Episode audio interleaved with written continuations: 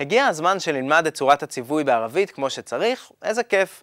אם אתם לא מבינים מה זה ציווי, אז זה פשוט להגיד למישהו לעשות פועל מסוים. זה צורה של פועל כמו לך, הקשב, ספור, ספר, go away, listen, love me, please, סתם דוגמאות, כן? אז תמיד יש לנו רק שלוש צורות בציווי. לך, לכי, לכו. רק גוף שני. שימו לב שבעברית מדוברת אנחנו הרבה פעמים אומרים תקשיב ולא הקשב. זה פשוט נשמע גבוה מדי, ולכן תסלחו לי אם מדי פעם אני אומר ככה. סלחו לי, לא תסלחו לי. סורי. סליחה, אוקיי. אז אה, ציווי בערבית אנחנו בונים לפי צורת ההווה עתיד שאנחנו מכירים. לי קל לחלק את זה לשתי קבוצות. ציווי שכדי ליצור אותו אני מוריד את אותיות האיתן מההווה עתיד, וציווי שאני מוריד את אותיות האיתן ומוסיף א'. הכי לא דרמטי בעולם. תראו את הפועל ג'יב, תביא.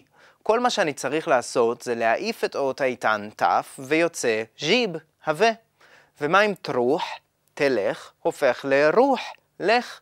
ומה עם צ'ופי, תראי, הופך לשופי, ראי. צ'ים, תריח, שים, הריח או בוא תריח, כמו השיר העצוב, שים אל יסמין. טוב, לא משנה.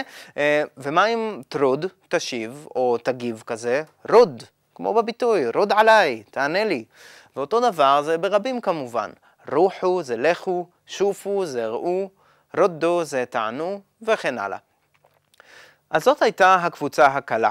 למרות שגם הקבוצה האחרת של הפעלים שאנחנו צריכים להוסיף להם אלף היא ממש פשוטה.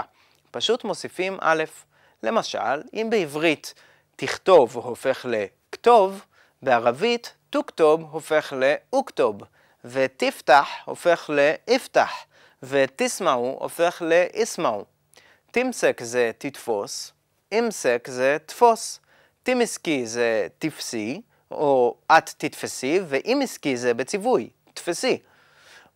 רוואן, امسكي الطابة, רוואן, תפסי את הכדור. סתם דוגמה. גם בשיחה של נור ונאדר בשיעור הקודם, כשנור אה, רצתה שנאדר יפסיק עם השטויות וייסע כבר, היא אמרה לו, יאללה, ادعس, ادعس. دعس בערבית זה לחץ על הדוושה, או דרס, דרך. בהווה עתיד זה פועל שנראה בדיוק כמו تسمع. נגיד, بدعس, بتدعس, بتدعسي. אתם מכירים את הקבוצה הזאת כבר. אז תדעס זה אתה תדרוך, וכדי ליצור ציווי, מורידים את התף, נשארנו עם דעס. ובגלל שקצת קשה להגיד, מוסיפים א' ויוצא אדעס. אז המשמעות של אדעס כאן בשיחה היא לא באמת תדרוך, אלא היא יותר כזה, תן גז, מין מילת זירוז, אדעס, אדעס, יאללה, תן גז. לבחורה נגיד אדעסי, ולקבוצת אנשים אדעסו, תנו גז. אפשר להשתמש בזה לא רק באוטו, רק שתדעו. יא עמי אדעס, רח נתאחר על מדרסה. אחי, שים גז, אנחנו נאחר לבית ספר. והנה ראיתם פועל חדש בבניין החמישי, נתאחר, שזה נאחר. פועל נוסף בציווי מתוך השיחה היה תעלם. נור אמרה לנאדר, אחרי שהוא אמר לה כזה, שבי בשקט שם, אמרה לו, תעלם צוק באל-אוול, למד לנהוג קודם כל. הפועל תעלם, הוא ממש נראה פה כמו פועל בעבר, אבל הוא בעצם בצורת ציווי. כי היינו אמורים להגיד תתעלם, אתה תלמד בהווה עתיד, והורדנו את התף, ויצא תעלם, למד, שנראה בדיוק כמו בעבר. אפילו הפועל תפדל, התכבד, הוא גם בציווי. תפדל, תפדלי, תפדלו. מה עם הפועל איהדה, שראינו בשיעור הקודם? לאזם תהדה זה אתה צריך להירגע, אבל איהדה זה תירגע. איך נגיד למישהי, תירגעי? ראינו כבר כל מיני מקרים שהאלף נופלת, וזה אחד מהם. פשוט מחליפים אותה ביוד שמוסיפים בסוף. איהדי. אז במקום איהדאי או משהו כזה, איהדי. הזכרנו בשיעור הקודם שזה דומה לציווי של אינסה, שכח, ואינסי, שכחי. איך נגיד תירגעו? איהדו. ותשכחו, כאילו תשכחו מזה, אינסו. ביטוי שימושי זה אינסה אל-מודוע. שכח, שכח את הנושא. זה כזה פשוט מין שכח מזה, או אינסה, אינסה, עזוב, שכח מזה. וזהו, הציווי האחרון שלנו בשיחה הוא חוד, שהופיע בביטוי חוד שמעלק, קח את השמאלה שלך, או פשוט פנה שמאלה.